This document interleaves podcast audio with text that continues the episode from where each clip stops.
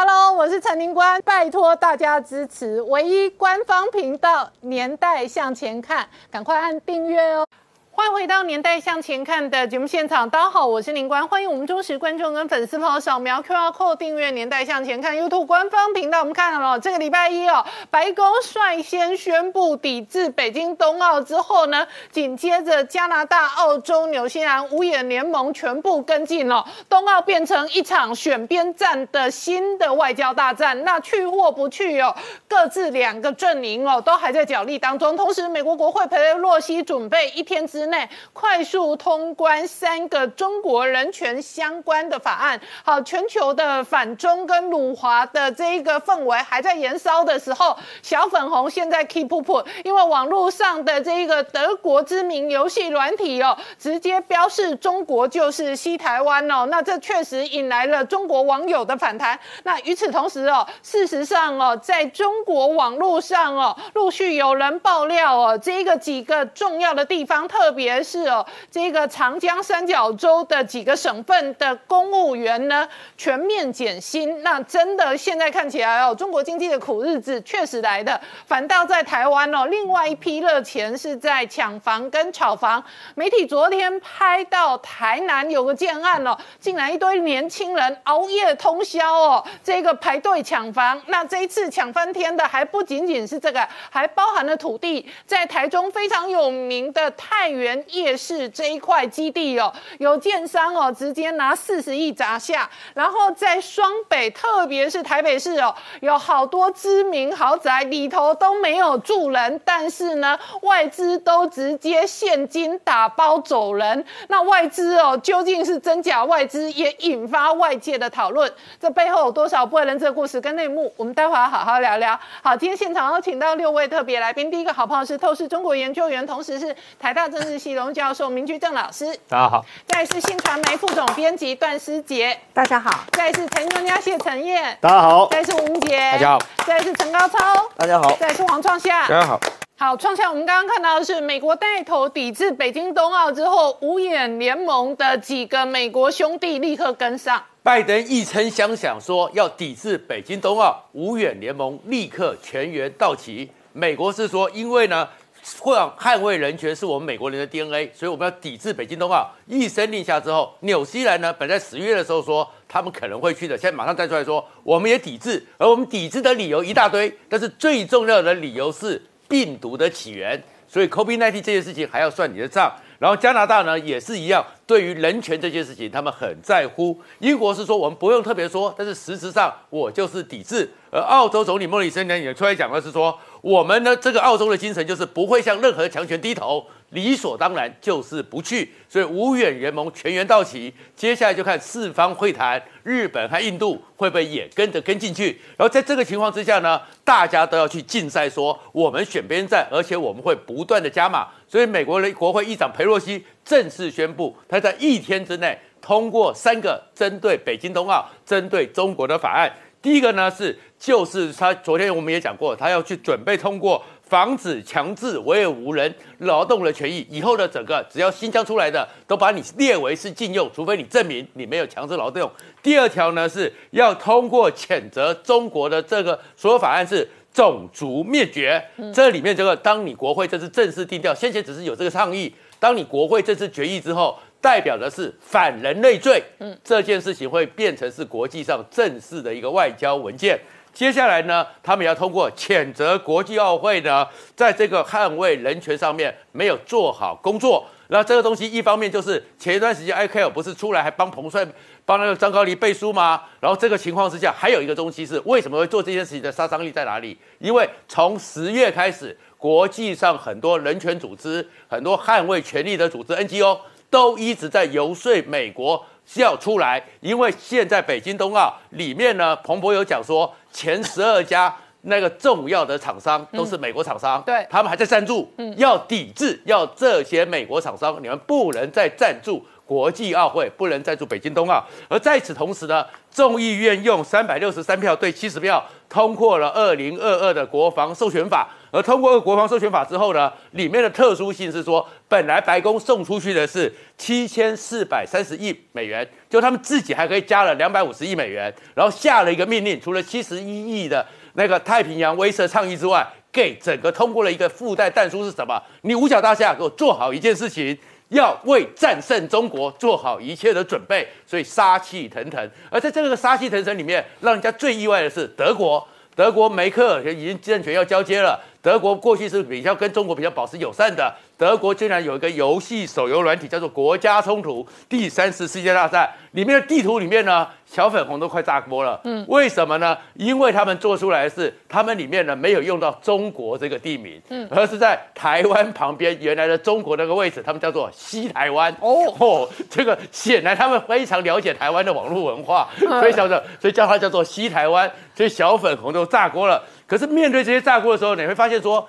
中国呢，好像要反制的能力，目前为止还没看到很明确。嗯，只有我们的最喜欢的胡锡进又出来了，特别写了社评，他特别讲说，美国现在这些东西总体上而言叫做嘴炮范畴。嗯，所以美国只是打嘴炮的，那打嘴炮没有关系。可是问题是，外交部好像现在还要面对的是民主高峰会，外交部出来也是在打嘴炮，他们特别出了两万五千多字，叫过美国的民主状况。说美国呢是没有资格谈民主，因为美国是制度恶异化，美国是实践乱象，美国是输出它的整个恶果，美国是窃取来的民主冠美，所以呢，包含把台湾找进去，那是利用这种窃取的民主来捍卫、来鼓励台湾搞民主，所以。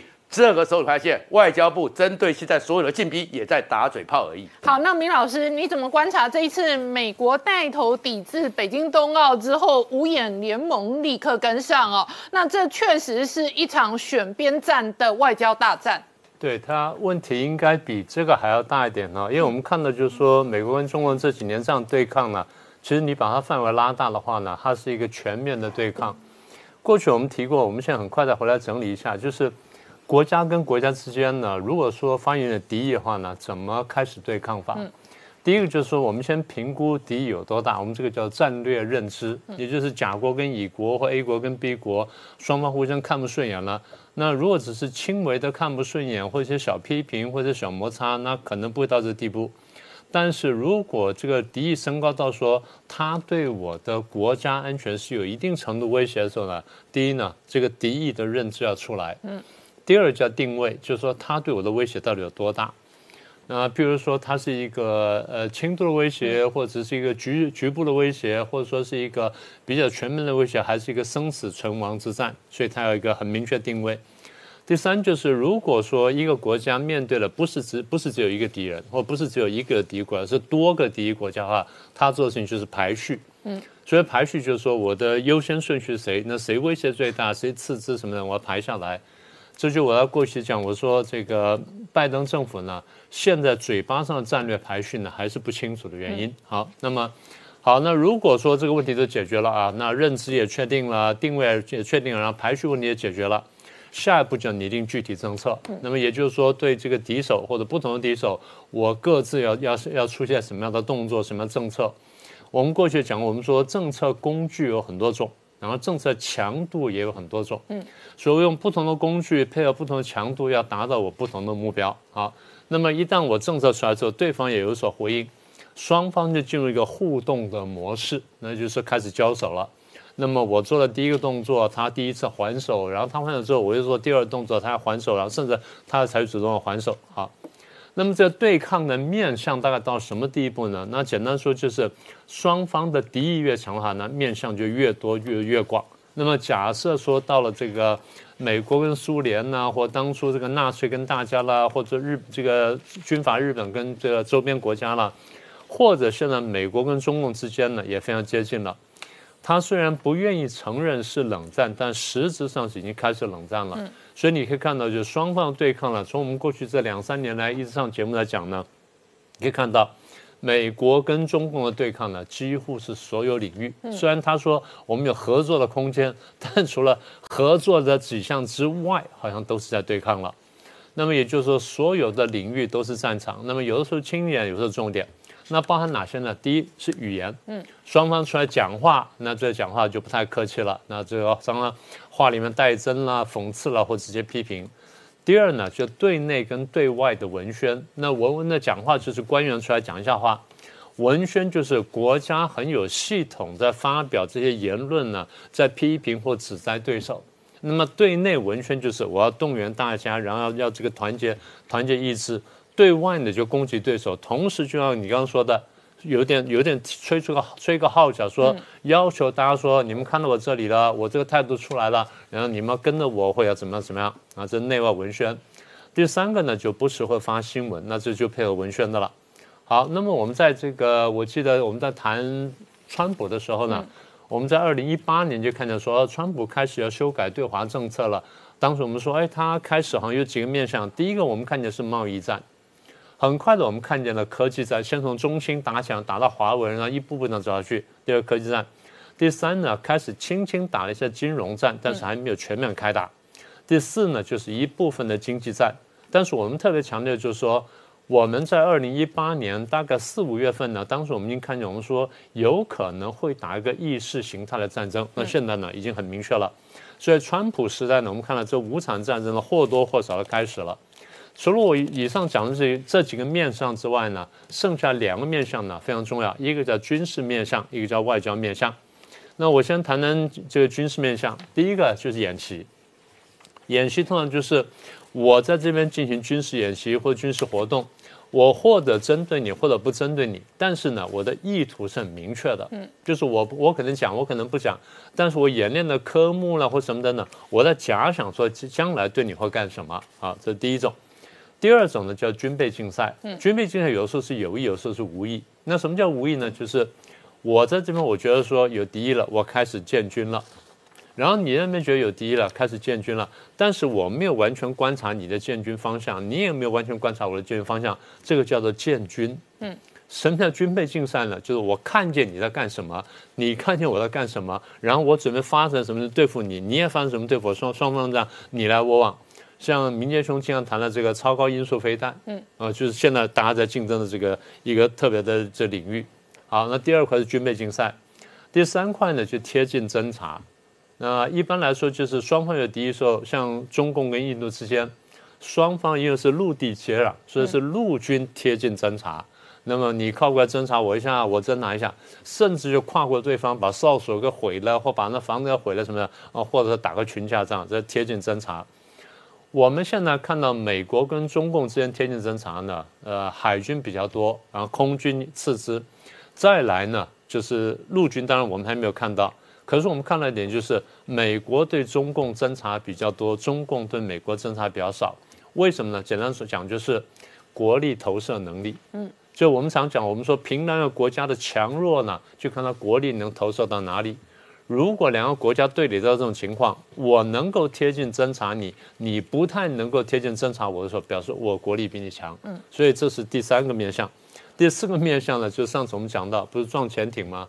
在这前前后发生的这种追踪潜艇。嗯，因为潜艇这个已经是一个非常重要的这现代战争的利器，所以如果你有核潜艇，然后你有逆中，然后你的这个那个战斗能力非常强，所以我一定要把你找出来，我平常就要你辨认清楚。所以追踪潜艇呢，变成一个就是心照不宣的游戏。嗯，一方面呢在追踪，二方面呢就是我为将来战争做做准备。反过来说，你的潜艇的动态呢，你你也在为将来战争做准备。所以这些东西呢，我们看下大概就三个目标：第一个呢是较劲，嗯；第二呢是示威；第三个呢就是我常常讲的，我说美国现在做的动作呢是贺阻战争之爆发，就是不让战争爆发。那么所有这东西呢，我再提醒大家一下。有些看起来是文化的动作，有一些看起来是经济动作，有些看起来是军事动作，但它基本上呢都是外交战的一环。为什么呢？因为还没有打到热战，嗯啊，所以它是外交战一环。所以外交战呢，简单说就两大目标：第一呢，强化自己跟自己的盟友跟朋友；第二，削弱对方，削弱对方的朋友或是盟友。好，我们稍后回来。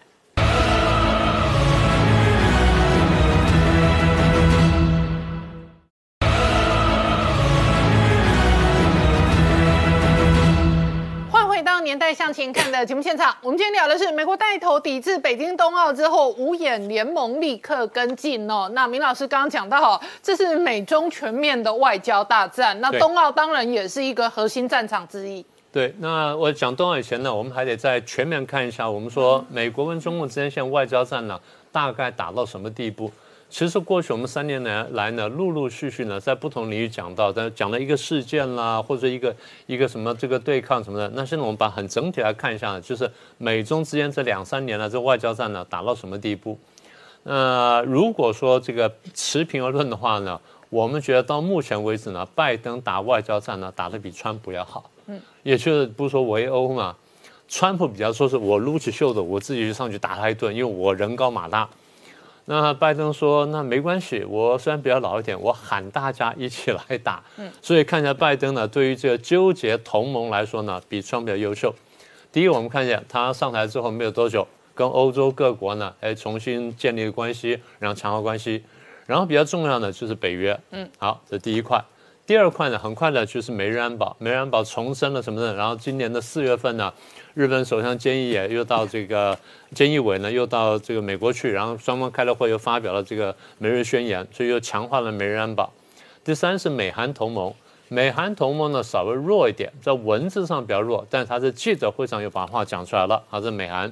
再来就刚刚讲你讲的四方对话，请各位注意啊，四方对话在这三年当中有了非常大的转变，这个事情我们还没有详细说。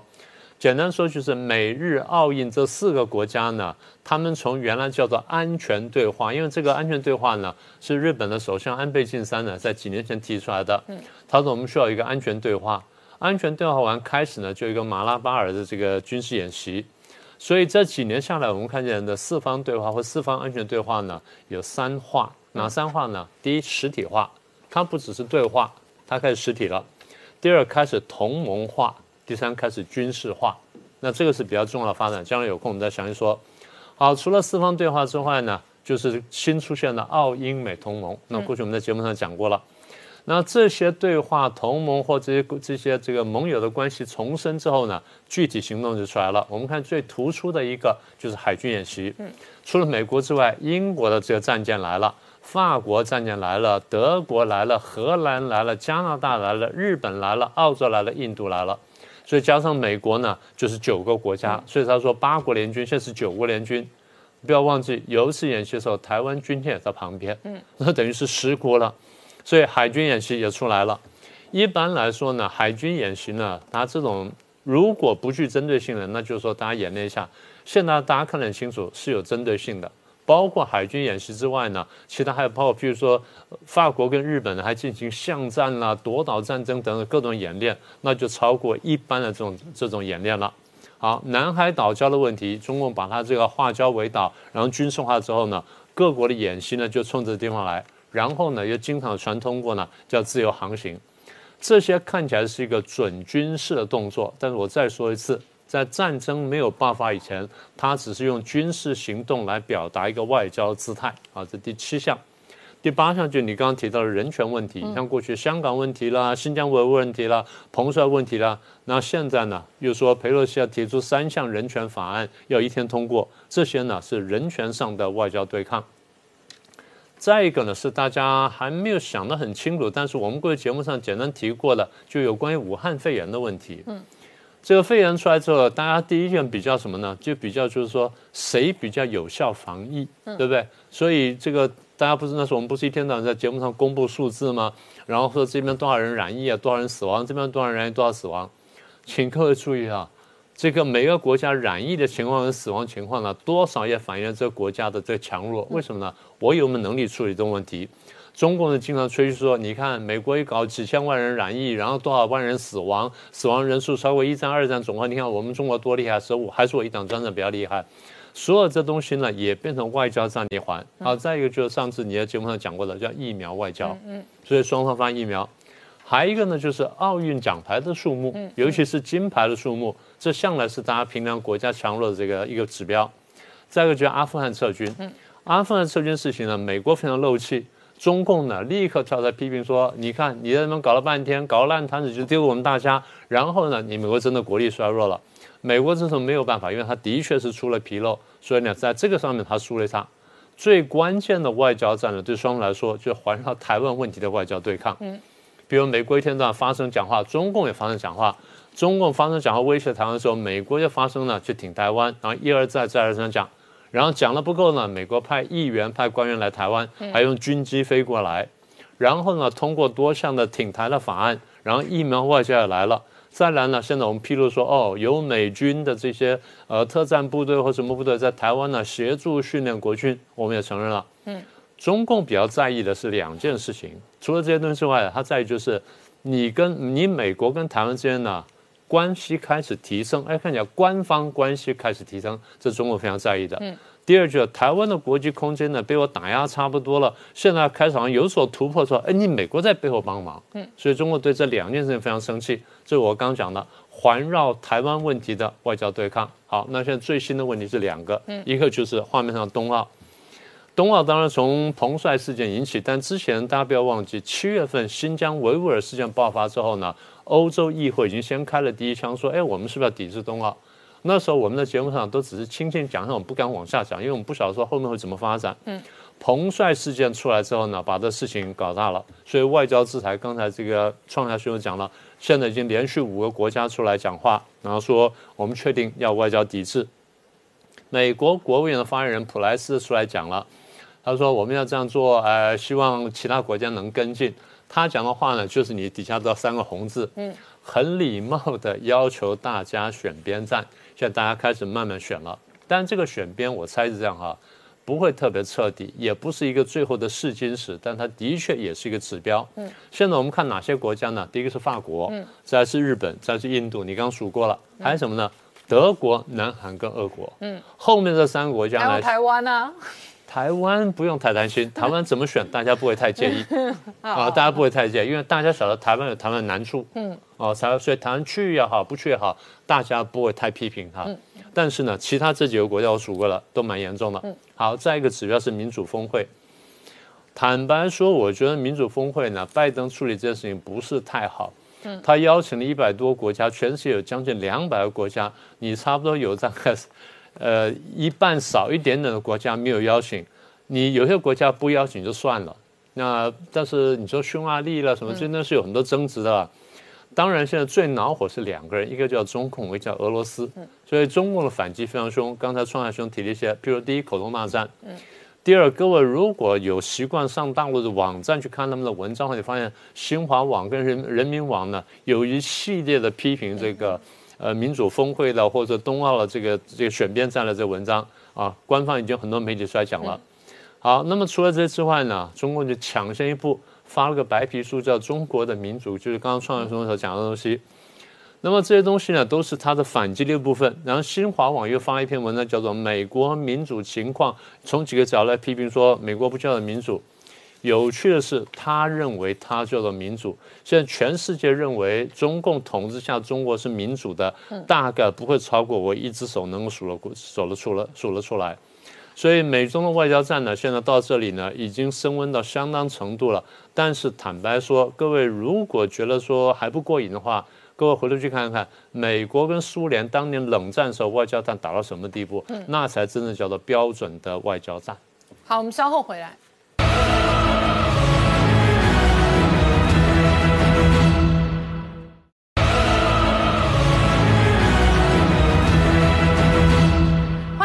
年代向前看的节目现场，我们今天聊的是德国的这个游戏软体哦，直接将中国称为西台湾，引发这一个小粉红 keep 破。那西台湾哦，最近还传出来哦，公务员可能要减薪的苦日子的新闻。可是，在台湾哦，什么都在抢，那个通膨压力还在延烧的同时哦，抢房子真的抢翻天呐！这个高超是昨天哦，这一连串的画面跟影像媒体曝露出来，大家也很惊讶，在台。台南哦，一堆年轻人是熬夜通宵，然后不是抢演唱会的门票，是抢买房哎。对，昨天出现一个非常很呃惊讶的一个画面哈，就说在台台南的仁德区，呃晚间大家不睡觉，嗯，通宵，大家拿着毛毯，拿着躺椅，哎，到一个某某一个接待中心看起来很漂亮的地方，就去那边排队。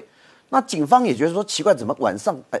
哎，波尔米亚唔去捆，他都在排队。大家就讲一起去排拉面嘛？不是，在买房子，在抢房子，用买抢房子来在讲。那后来就有人去采访那个排排第一位的那位一位年轻人。哎，你怎么这么晚来排队干嘛？啊，我是从新竹过来排队。天呐，驱车从新竹到台南。现在这个画面，对啊，很夸张。对，那拿到第一号的人，他是新竹来的。那有人问他说：“那你今天是来干嘛？”我今天来来自产，我来投资买房子。好。现场旁边因为一堆人嘛，警方觉得说，哎，你是不是违规停车了？就开始引起骚动哈。结果过去我们看看，说是台南地区之前是要排红豆饼的感觉，是排买房，今天是排拉面的样子，在买房，在抢房。奇怪，那一瓶多少钱呢？不便宜的，三十二三十二万到三十几万的。台南地区也慢慢的在涨价，好，那就出现一些黄牛出来，就哎，不要不要，你们不要排，你给我两千块三千块，我帮你代排。哦，还不止这样，还有人这样讲说，干脆哈，你那拿十万块给我。定金，我率先跑到里面哦，去帮你订房子啊！出现这样的所谓的代呃代排代订的感觉了。嗯，好了，那不是晚上在排队吗？No，排排排，因为散吗？没有，排到中午，还排到隔天下午啊！还要抽啊！先给呃前五十位号码牌抽了，对不起，后面啊一百位在排队。我天哪！那这个我这个朋友，这个是真排队还是假排队？还是这这一个代销公司动用排队的工读生来排队？我不敢去讲，因为我过去很多朋友有这样过操作过，有真真假假，我不能讲说全假全真嘛。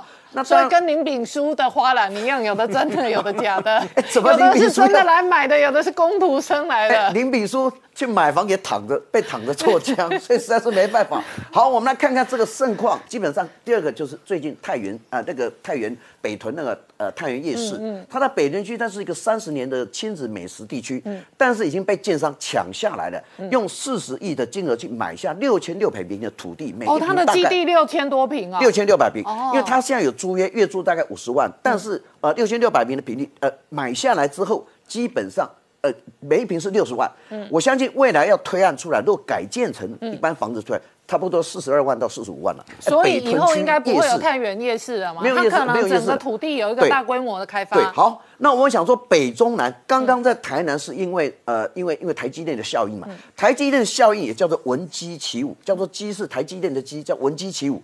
台积电现在在南子哇，上个月大家知道说男子要去这个这个男子的一个厂要去开始改建嘛，哈，那男子地方现在已经开始从人武冈山开始。蠢蠢欲动，叫做地牛翻身。为什么台积电没来啊？哦，所以这目前包括啊，像说呃，影响高雄地区最重要的是那个呃，所谓的汉来，嗯嗯，啊汉神商圈，哎，汉神商圈各位不知道嘞，现在台北新呃呃永和一平五十几万嘛，汉来商圈最近推出个案子，每平单价五十一万，哦，破五字头了，哦，那因为是台积电的效益。好，那我们看看从北中南开始，从台南高雄嘛。我们看看台北最近还有一个最大的案子，叫做昆山捷运站。嗯，捷运昆山站最近也去建商去买一坪土地，买了土地之后非常高的高价，创所有南港地区的最高价，一坪土地突破五百万。哦，过去去年南港的土地一平才四百一十万，现在已经变成是这样了。哈，突破五百万。好，那我们再看看，呃，这些到底谁在买呢？当然是大的建商在列地，可是我觉得外资也不容易啊，也也也不称其后。外资最近哦，大概有八家外资挂在维京群岛，嗯，里面都用法人投资在投什么？抢信义计划区跟台北地区的豪宅，嗯，我我简单的叙述一下哈，呃，彭淮南不是每一平三百万吗？对，突破了，嗯，最近外资买到信义首都呃首席公款，啊，去十三点八亿买了四户，我去查一下，嗯，已经突破三百万。真的假的？突破三百，而且是外资在买了啊！就彭淮南的防线已经被破了。好，那三百万下来，我们继续再排。三百万下来，应该是呃，信义区有个卓白，是一个核心地区。信义计划区里面，最近有两哎，有一个 NBA 的一个什么呃灰熊的一个呃老板啊，这个球队老板叫佩拉，嗯，他买了一瓶叫做卓白，用花五点七亿买一瓶，已经突破两百三十二万台币了。外资买的。那另外。还有向华强也，因为向华强也在买卓牌，所以他那个案子很好，很，出名。鼎和园啊，就鼎新的余文乐过去在那边，他也排队，所以排的时候，呃，也买到了，大概一瓶两百一十六万，都突破了哈。那我看到西华富邦，就是我们最近提到张忠谋、张淑芬家的隔壁，对，啊，又又把这个拉在一起了哈。他这个一瓶最近也大概一百七十七万左右，外资去买的。嗯，那另外华固有两个案子，也大概是两百零八万。我算一下，总共有最近有九家外资。抢了大概十户的大捞大扫台北市的豪宅。这个是一个呃目前的一个现象。那我们呢，我们刚刚点想，名了，都是外资，然后都是那种什么英属维京群岛啊、免税天堂的地方。那它到底哦是台湾的，比方说有钱人哦登记的这一个外资，还是说搞不好事实上哦里头有中资啊或者其他资都是有可能的你。讲对，因为我们中资现在呃中资进来要审查要五四三嘛，哈、就五成贷款，四成呃四个月的居住，三年不能移转嘛，哈、那。很多进来都是透过三地、第三地去走外资，可能是港资、新加坡啦，或是维京群岛，怎么有这么多维京群岛的什么投资公司进来？好，我最后一个结论，而且这种进来都直接现金买房，呃，我跟你讲，从不贷款，而且这里面就手而且都是天价，哎随便都是几亿、一二十亿，然后都不用贷款的。目前大概很少，里面最多的是大概呃四点四亿，大概两户就少下来了，呃，全面呃全部不用贷款。好，我最后做个结论，那到底这些房子，到底刚刚买的房子漏夜排队啦，买豪宅了，嗯，其实我们的土地市场更恐怖。嗯，我们的土地市场，我从一个今年的最新的外资内资一起买，从一到九月来讲，总共两千三百零二亿，大量的裂地在台湾的地方，其中第一名是在台中。台中大概已经呃呃总金额成交金额在五百四十亿。事实上，台中是很特殊的，我们不要讲说这是中二选区，光严家人家里的主家族的土地那么多，我告诉各位，台中的土地在去年已经被买下两万五千平的土地哦，啊，两万五千平的土地包不包括盐矿的土地？不包括，盐矿的就六百。呃，六大概盐矿大概六十六平土地，我帮他算起来这样五千七百平，嗯，但是他还不错哦。去年有两万五千多平，这中资外资买了，它五千七百平占了两万五千平，大概五分之一，嗯，也不得了哎。所以为什么陈伯威要把他的土地用插旗，嗯，标杆出来，哇，密密麻麻的。我我发觉台中未来应该是会站在四字头，而且台中信义计划区里面的有个案子已经每平多少钱了？每一平七十九万。哎，我请教一下陈燕哦，这一次哦，北台湾哦，特别是台北几个精华区的豪宅哦，我们都觉得没人买、没人住，可是呢，经常在财经新闻上看到一堆，对哎，这个到底真外资假外资不知道，但是都大手笔的买豪宅，那其中有好几个案例都直接现金打包走人哎。对，因为贫穷限制了我的想象哦，所以我们会发现说，这一次这个和平大院，它是在师大这个地方哦，然后一次新加坡商进来少了十一户，可是八家公司哦，但是如果我们仔细去看，有几个重点，我要特别提醒大家。第一个，这这八家公司里面有好几家的董事哦或者负责人都有一个阳性自然人好，这第一个。第二个其实很巧的是，他们买的楼层跟距都都差不多，好啊，都在附近。最重要的是时间点，什么时候？二零一九年六月，大家还记不记得？哎反送中的运动什么时候开始的？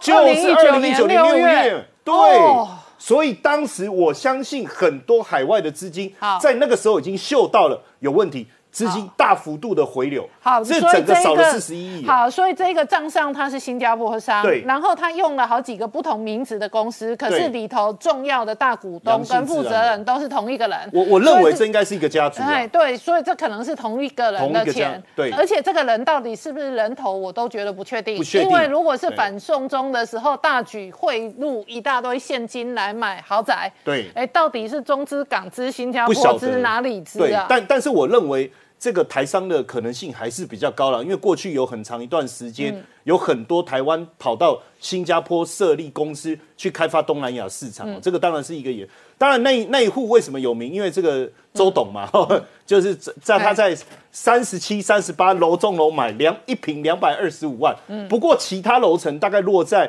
一百六到一百九，但最近。不止外资哦，我们也发现，呃，本土的产业，因为像今年的十月份前三大获利就钢铁嘛，就对钢铁业的也少，可它不是上市柜哦好，它还不是上市柜，它就能这样扫货。那刚才高超哥讲到这个鼎新，呃，鼎和源就鼎新集团盖的，当时就是这个余文乐嘛，哦，买了这个以后，整个名气就窜上来。这次也有侨外资，侨外资是外外国人或者是华侨在台湾设立公司，嗯，那他透过这样的一个方式进来买房，当然有几个好处了。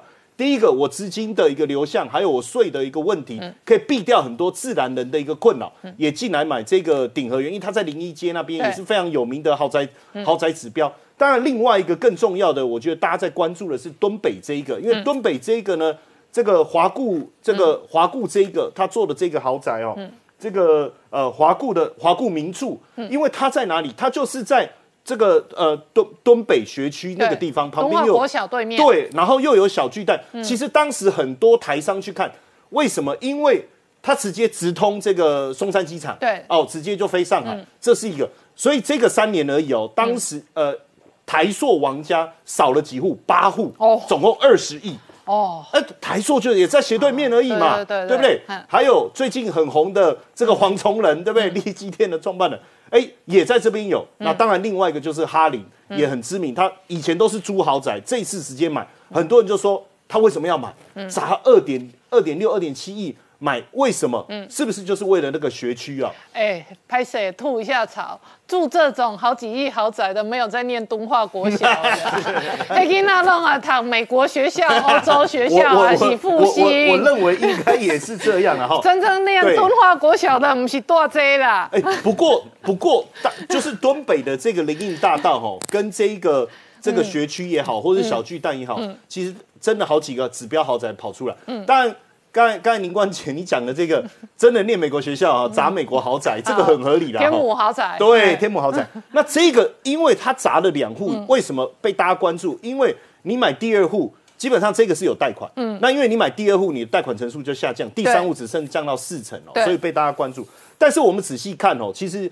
今年非呃这几年非常特别，二零一九年整个豪宅购买的数量是大幅度攀升，对一千三百五十栋，我认为就是跟反送中有很大的一个关系。所以你看哦，这是两批不同的力量哦。刚刚我们看到台南的这一个年轻人熬夜通宵抢房子哦，对那个感觉都是台湾本地人，然后上班族年轻世代。然后二零一九年以后，通通都是侨外资或者是台北的或者是，直接就是外资，对，而且都是那种哦，台湾本地人哦买不下去的价钱。都是两亿、三亿，而且它是狂扫，它是跟买菜一样，嗯。就全部扫进来。而且这里面我们要特别注意哈，就是外资的部分，我看八个案子两个贷款，七个案子一个贷款，全部现金进来，对。这个也要特别留意一下后面的一个力量是什么。好，我们稍后回来。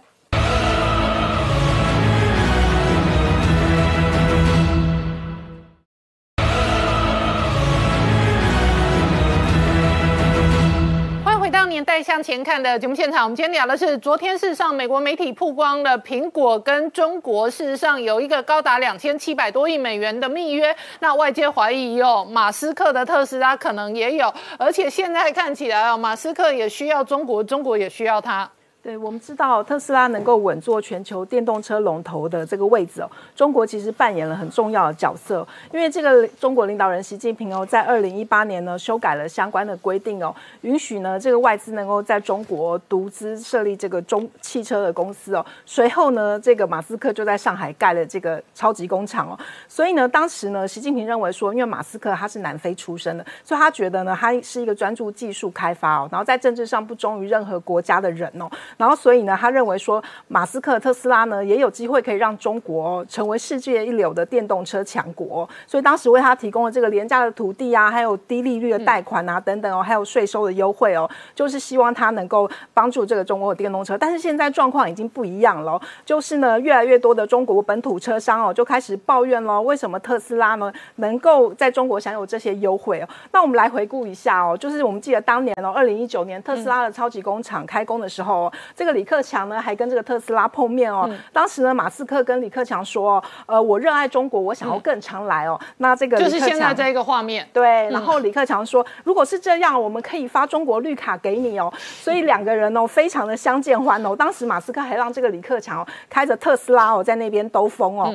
然后所以呢，他也说，那个他还大力赞说，中国的发展速度跟效率哦，都让人非常的印象深刻。那特斯拉到底在中国卖的有多好呢？我们可以看到十一月份的时候，他就卖了五万两千台车子哦，然后出口了两万一千辆车子。那他其实连已经连续三个月哦，都超过五万辆的车子。那他现在呢，这个上海超级工厂哦，还要进行这个产线优化的工程哦，要投入这个十二亿美十二亿人民币的这个。金额哦。然后预计呢，明年四月完工之后，这个上海超级工厂哦就会有一万九千名员工了。那我们知道这个马斯克的这个 Cybertruck 哦就很引起大家的注意，因为本来二零一九年就已经发表了，但到现在车子都还没有出来哦。那最近呢，马斯克说了，二零二三年呢可能就可以量产了。那他非常的自豪哦，他认为呢这台车子会是特斯拉有史以来哦最棒的产品哦，因为它有很多黑科技，而且制造难度哦非常的高，也会搭配这个全自动辅助驾驶的电脑哦，会比这个安全驾驶能力哦会比人类哦好上四倍哦。那这个不过呢，这个特斯拉官网哦，十月的时候突然就把这个 Cybertruck 的规格跟售价移出了。那当时还有人想说，哎，你是不是做不出来哦？所以就把这个车子就完全移移走了。那现在谜底终于揭晓了，其实是他要把原来的这个三个马达哦提升为四个马达，也就是说呢，每个轮子它都会搭配一个马达哦，让这辆卡车就具有螃蟹模式的移动能力。那什么叫螃蟹模式呢？因为你每个车子都有一个这个马达来移动嘛，所以你四个轮子可以同时的转向哦。那我们可以想象，在什么时候最好用？就是你在路边停车的时候，有没有？就像螃蟹一样，这样四个轮子都这样横着走，那我们就 就不用这样前后撸来撸去。那其实是因为通用汽车哦，跟这个 Rivian 的车子哦，其实都已经有这项功能了。那马斯克就觉得有点颜面无光，因为当年他说这个 Cybertruck 会是最新搭载最新的系统，而且是最快出来，结果没想到落后，那个科技还不进步。所以呢，他现在呢就非常的积极的要来推这个螃蟹的模式。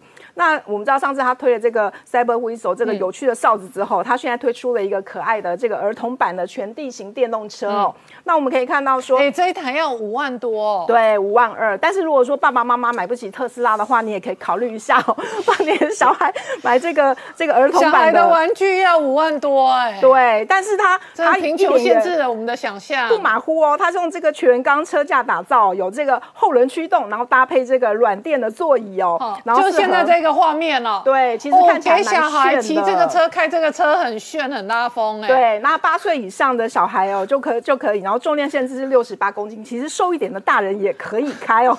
然后它的售价哦就是五万两千元哦，所以这个爸爸妈妈也可以考虑哦。现在已经正式在美国跟澳洲上市了。那我们看到就是马，所以这不是玩具，这是他真的真的新产品上市在卖的。对，但是应该不能开到马路上面吧？对不对？因为马路上不知道小孩需不需要驾照，这个好像速度也有一点点大哦，有一点点快哦。对，但它是全地形的，你看它的轮胎，所以可以适合在很多地方使用。那这个马斯克呢，除了做这个电动车哦，他还要上太空嘛？他现在还想要在人类的大脑里面植入晶片哦。他说呢，他的这个新创公司呢，希望明年就可以展开这个人体试验。那他要在这个瘫痪的人里面哦，大脑植入晶片哦，协助他们行走。现在就等这个 FDA 哦通过了。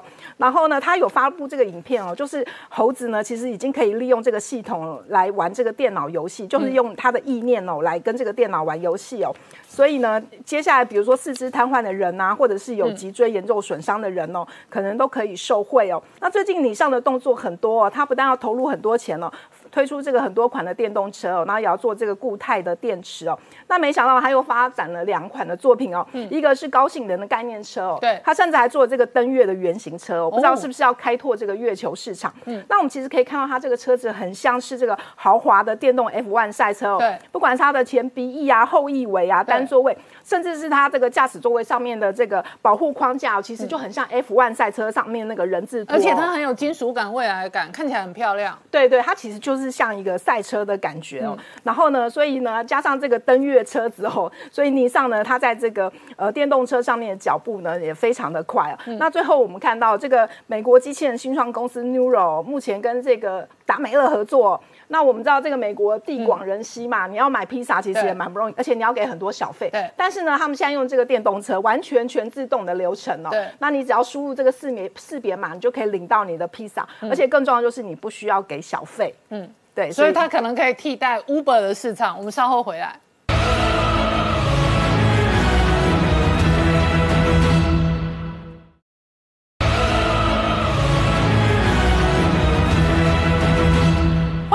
年代向前看的节目现场，我们今天聊的是美中关系还在恶化当中。这一回合，冬奥也直接哦，这一个选边站。然而同一时间哦，确实直接影响的第一线战场就在台湾，就在台海。那国防部长邱国正直接说，台海事实上处处皆战场。我相信邱国正。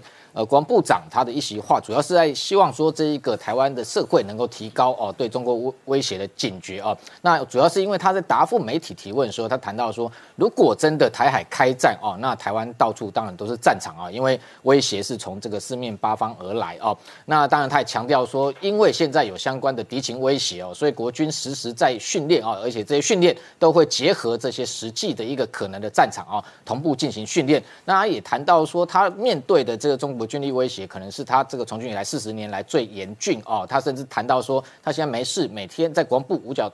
台湾的五角大厦办公完之后，就直接进洞，进洞就后方的横山指挥所哦。那过去来讲，重大演训或重大敌情威胁的时候，包含参参谋总长跟国防部长才会所谓有这个进横山指挥所的动作。他现在几乎天天都进去哦。那当然，呃，对于这个中国的威胁，这是一个可能呃长期的一个消耗战跟这个意志的对抗哦。所以当然会让他觉得这是非常的严峻哦。那国防部先前的报告也点出一个时间点，说二零二五年哦，可能是呃解放军哦。可能会初步具备三期快速哦，那多点犯台的能力哦，那到时候对台的威胁可能会更为这个加大哦。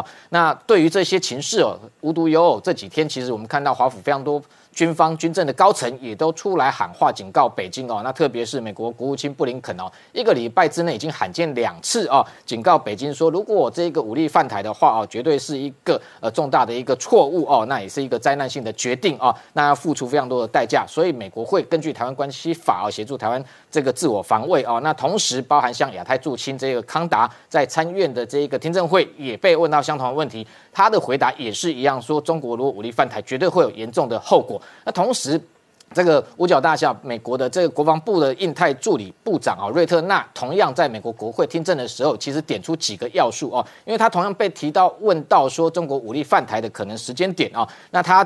也谈到说，中国的威胁哦，对美军来讲哦，不应该在阅历上面挑一个日期哦。那从今天，其实不管今天、明天，或者是二零二七、二零三零、二零四年后都一样，美军必须要保持能够威慑中国的一个军事的力量，那让中国不会尝试想要用武力的方式来解决台湾问题。而且中间一个非常重要的是说，他认为加强台湾自我防卫的能力哦，就是美军保持对中国军事威慑的一部分。也就是说，台湾其实台湾的防卫已经纳入每个。呃，美军呃的一个对他自己本身的一个防卫圈的一部分哦，这个说法我觉得有一个指标性哦。那当然，他也强调说，这个美国对台的协助哦，不仅止于军事面哦，必须要。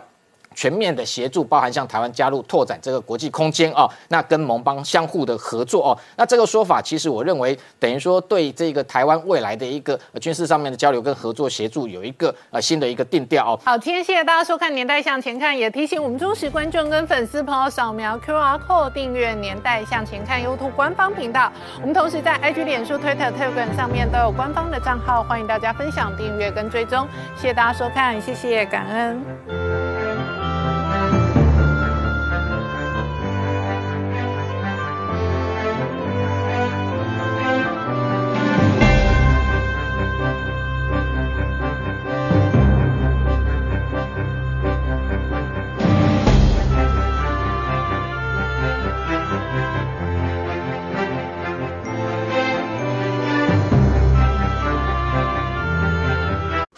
我是陈宁官，拜托大家支持唯一官方频道《年代向前看》，赶快按订阅哦。